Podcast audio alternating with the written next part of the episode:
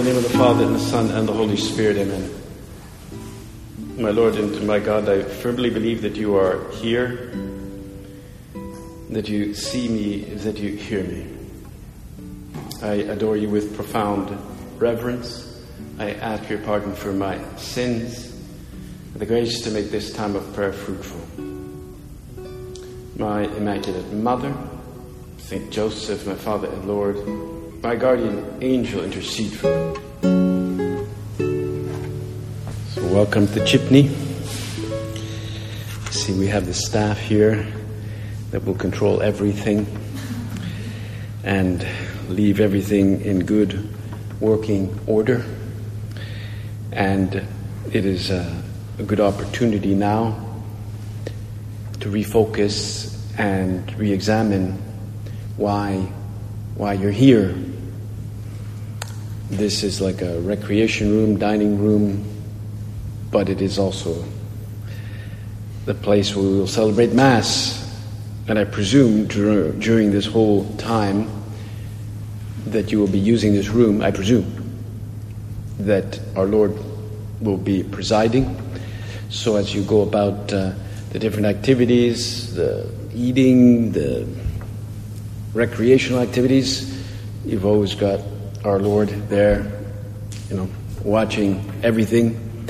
And so you can always uh, greet him as you come in, greet him as you're on your way out. It's pretty obvious there. And so it'll be uh, an opportunity for you to do all these things and exercise your responsibilities with the desire always uh, to please our Lord who watches you not with a angry eye or with uh, you know, a way in which he is just like watching you, but with a loving, loving eye, with a kind eye, giving you his grace, and perhaps without knowing, he's going to fix a lot of things that apparently go wrong. And so we want to live this camp with the right understanding that the Lord is always watching us, He's always with us, with a kind, loving, and merciful gaze a merciful gaze, even though he is there, as you can see, he's there on the cross as a result of our sins, your sins, my sins, and the sins of all, all mankind. But he saved us, he, he reconciled us to God. And the first signs, we see that, the signs of his mercy, we see that in today's gospel. It's one of the sort of repeated uh, scenes that is present also in St. Mark. Today it'll be the version from St. Matthew, where we are told that uh, the Lord had crossed the water with the disciples, and then some people appeared bringing him a paralytic stretched out on a bed. And so you can, on a bed, I mean, on a stretcher, and they, because they brought him maybe that's all they had. Maybe they just had like the mattress and four or five guys carrying this mattress, and the guy half passed out on the mattress. And uh, they just brought him to Jesus. Other accounts tell us that, that they opened the ceiling so they could bring him down because there were too many people. Here we were just told that they just brought him. That detail is left out of the opening of the ceiling. It may have been another paralytic but they bring him, and we are told that seeing their faith, Jesus said to the paralytic, Courage, my child, your sins are forgiven. Seeing their faith, seeing that they were really there with this confidence that God could heal them, that Jesus was God, that He could heal them. But He gives them a much greater gift. He says, Courage, my, my child. He says, Your sins are forgiven. I mean, it's pretty good to get healed, but even better to be forgiven of our sins. We sometimes think uh, that we want all things to go well in the camp, or we want to be healthy and not to have problems, uh, and we want, uh, you know, we think all the things you would ask for if you were to meet our Lord. Can you fix this? Uh, can you can you help me in this thing in the family? Can you help me get good marks? Uh, can you help the camp run well? And the Lord said, like, that's like super easy, man. Like, I'm going to do something much harder, which is to forgive your sins. And of course, why is it hard? Because, because only God can forgive sins. And this is what the, this is what the, the, the Pharisees, the scribes, immediately noticed. They might not have been too surprised if he healed this paralytic right away, but they looked at each other and said, this, this guy, this guy just forgave sins. This guy is blaspheming. And um, just the fact that he said it, just the fact that your sins are forgiven, your sins are forgiven. Like a person could say that to another, all your sins are forgiven. You could say, well, whatever, sure. But they somehow intuited, not just that he said it, but that it was true, that that paralytic now had his sins forgiven, and probably, probably his friends too. And the Lord, knowing what was going on in their minds, he actually says this Why do you have such wicked thoughts in your heart? Wicked thoughts. What are the wicked thoughts? The wicked thought is you cannot do this, you cannot forgive sins. And so our Lord said, Now, which of these is easier to say, Your sins are forgiven, or to say, Get up and walk? But to prove to you that the Son of Man has authority on earth to forgive sins, he said to the paralytic, Get up and pick up your bed and go off home. And the man got up and went. And feeling, a feeling, it says then, this lovely line, a feeling of awe came over the crowd when they saw this. And they praised God for giving such power to men. What did they praise God for? Did they praise God because the guy was suddenly healed and suddenly could walk, which was pretty cool? Or did they praise God because the paralytic was healed of his sins, forgiven of his sins? Well, probably it's a combination of both, right? But the real, the real ones that were impressed by this were impressed by the reality that Jesus could forgive sins because they themselves already were conscious of their own sins. And maybe they had like a, a guilty conscience and they had been carrying these own these sins from their family. Maybe one the way he treated his spouse, maybe another one who had not seen his son or daughter for a while.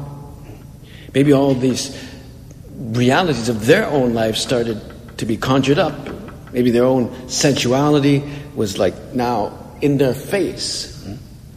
And uh, maybe others had forgotten what sins they had committed.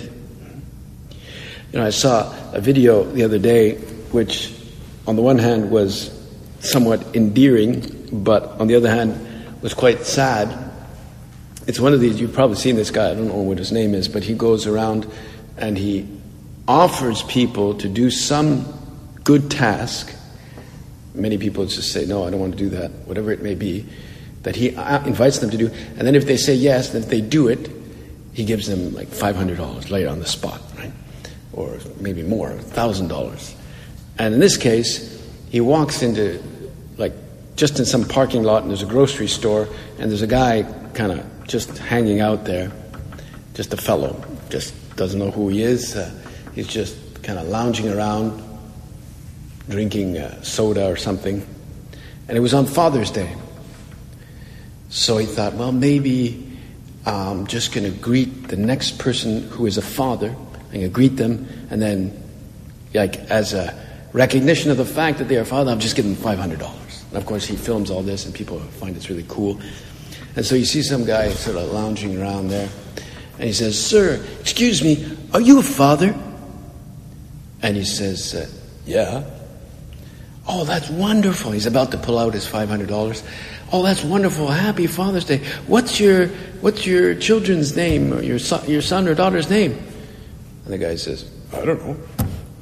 I don't know. I've never met them, but I know I'm a father. so either he abandoned or whatever. Who knows what the complicated story was, but immediately the guy's spirits went down when he realized he didn't even know his own son or daughter. And uh, he nevertheless hesitatingly said, Oh, well, happy Father's Day, whatever. He gives him $500 because that's what he intended to do, you know. But it would have been better if he said, Oh, my son's name or my daughter's name is so and so. And, and uh, then he would have really congratulated him for being a father. And that's the situation, that's the, the society we live in today. It's very, it's very heart wrenching. Hmm? But even in front of that, the Lord can forgive. And, and that's why we, we really have to ask the Lord for this faith in this ability and this power that He has, that God ultimately, only God has, to forgive us. Forgive, forgive us because things went wrong in our life or we had problems or difficulties. No, no. But He can forgive us our sins. And we all, in some way, need forgiveness. There's nobody who doesn't need forgiveness. There's nobody who says, I'm fine, Father, I'm, I'm fine, I don't need forgiveness. You know? Well, that, in fact, even needs more forgiveness. Somebody who doesn't, doesn't think that they need forgiveness especially in our society today when there's so much upheaval, so much secularization, so much bad habits among people. I, am preparing now a course on the book of wisdom and the book of Proverbs, right, what we call wisdom literature. And wisdom literature from the Old Testament is, is a kind of series of compilations of, of famous uh, proverbs, right? uh, or, or, or, sayings, wise sayings that help people in their life. And uh, usually they're done by the mechanism of a fable, right? A story, and like you know the tortoise and the hare, tortoise and the hare. These stories, especially fables, where animals actually talk. Animals talk, and they or trees, they talk to each other. And, you know, we know those things didn't happen, but they're meant to tell us a story in order to teach us a lesson when animals actually talk to each other, they're meant to tell us some moral story. And it's interesting how today, too, uh, it occurred to me that we have, you know, how we have movies that are movies for children, and then they call them adult movies. Well, in the movies for children, we often have animals talking, like, you know, uh, these uh, animated movies where, and, and so it's animals talking. Uh, it's animals talking, but they're acting as though they were humans. Animals, but they're talking as though they were humans. And the adult movies, they're humans, but they're acting as animals. Right? They're often really doing bad things, like animals would practically. And and so today is a good when we read this gospel, it's a good occasion to see Maybe I'm practically acting like an animal sometimes. You know. Maybe uh, I need really that forgiveness. And it all started in the very beginning of the Bible, eh, where we, we are told in the book of Genesis how Adam and Eve committed that first uh, disobedience, hmm, where they didn't listen to the command of God and wanted to do their own will it was a simple command don't eat from the tree that is in the middle of the garden. Just don't, just, you can eat all the other ones, but don't eat that one. And how the devil came in there and he, he lured Eve and he convinced her with his wise ways, and she thought it was appealing the apple or whatever. No, not necessarily an apple, but anyway, a fruit. And, um, and she ate, knowing immediately that this was wrong. Her eyes were open, eh? and she was ashamed of her sins.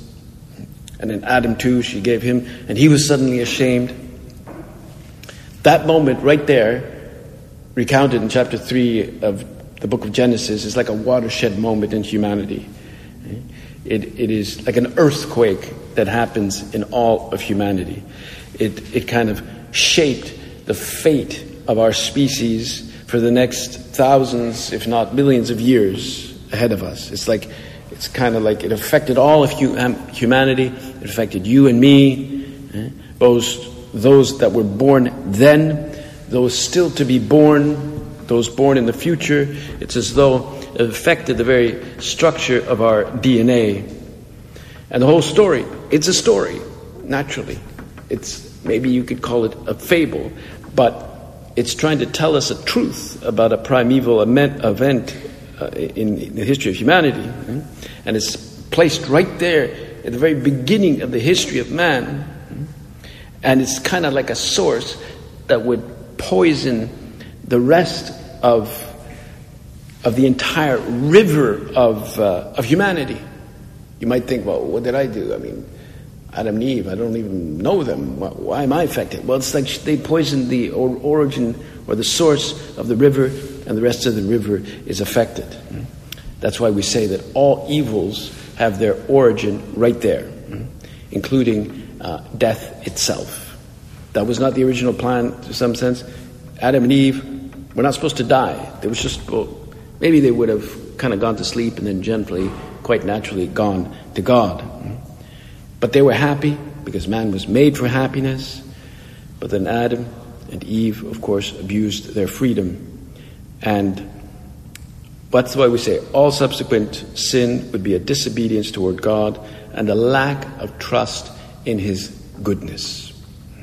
It's important that we understand this in some way, but that we don't lose our trust in God because the Lord said, you know, to prove to you that the Son of Man has the power to forgive that, to forgive that poisoned river, I say to you, get up.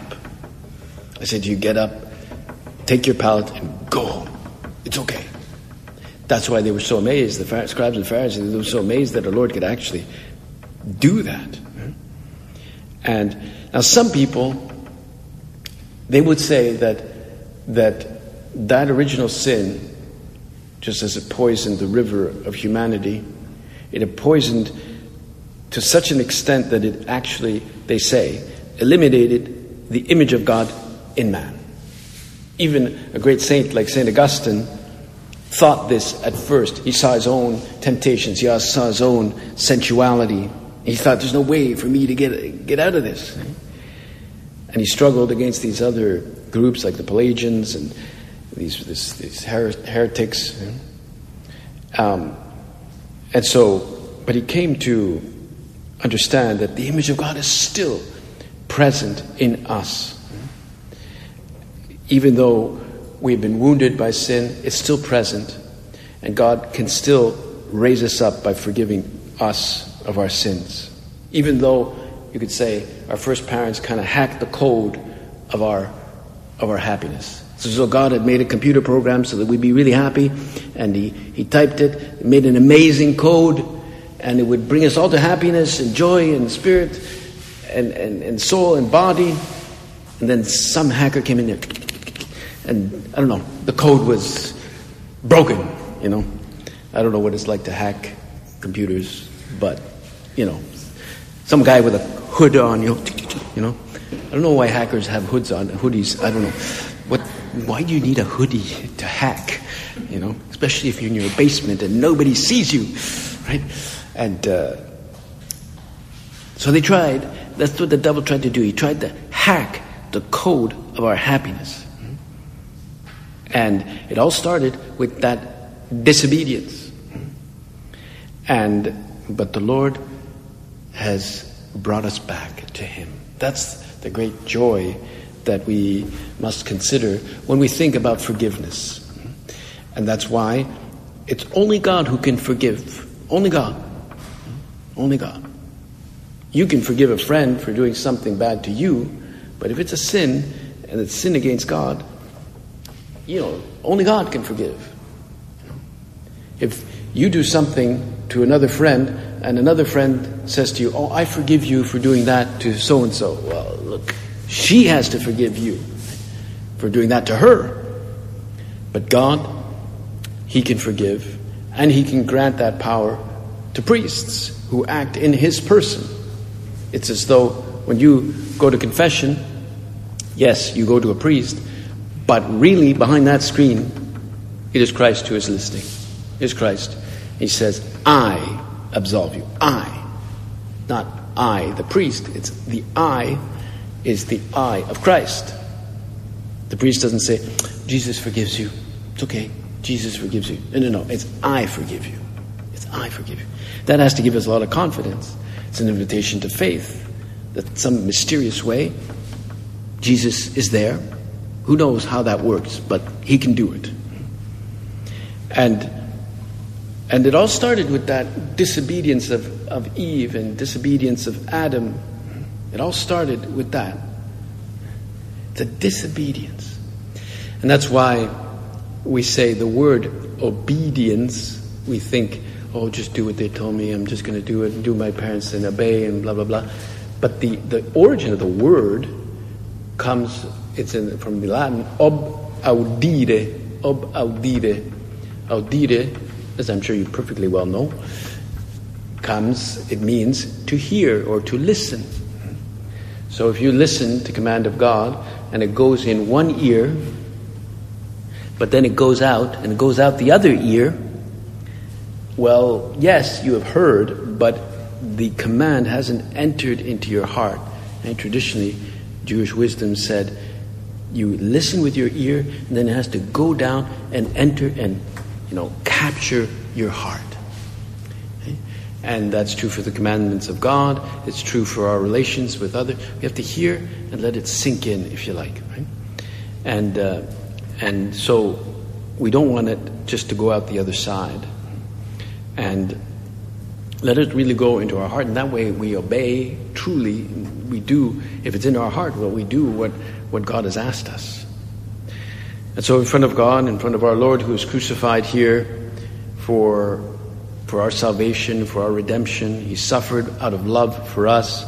We can say to Him, Lord, I am a sinner. I am somehow implicated in Adam, Adam's sin. But I know that I'm also implicated in the Lord's universal salvation.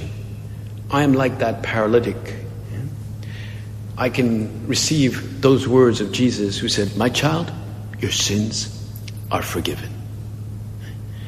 And maybe he sprang out, he sprang up, yes, because Jesus gave him that power, but maybe just out of the joy of being forgiven. And maybe because he had become a paralytic, maybe he had become resentful, maybe he had become angry, maybe he, you know, told everybody where to go because he was so mad at the fact that he was so dependent on others. It makes people mad. And, and so we know that we have been acquitted by God's mercy, the only one who can really uh, forgive us. And that's why Pope Francis, a few years ago, he had the famous uh, Year of Mercy. He wants us to understand the value of God's mercy. It really has to fill us with a lot of joy. He said, when he announced the year of mercy, he said that mercy is the beating heart of the gospel, which in its own way must penetrate the heart and mind of every person. That's why we listen, and, it, and God's mercy penetrates our heart. Isn't that, isn't that beautiful? And he said, he said, it is my burning desire that during this Jubilee, the Christian people may reflect on the corporal and spiritual works of mercy it will be a way to reawaken our conscious, conscience, too often grown dull in the face of poverty. So if we realize that we've been forgiven, it'll help us do lots of works of mercy.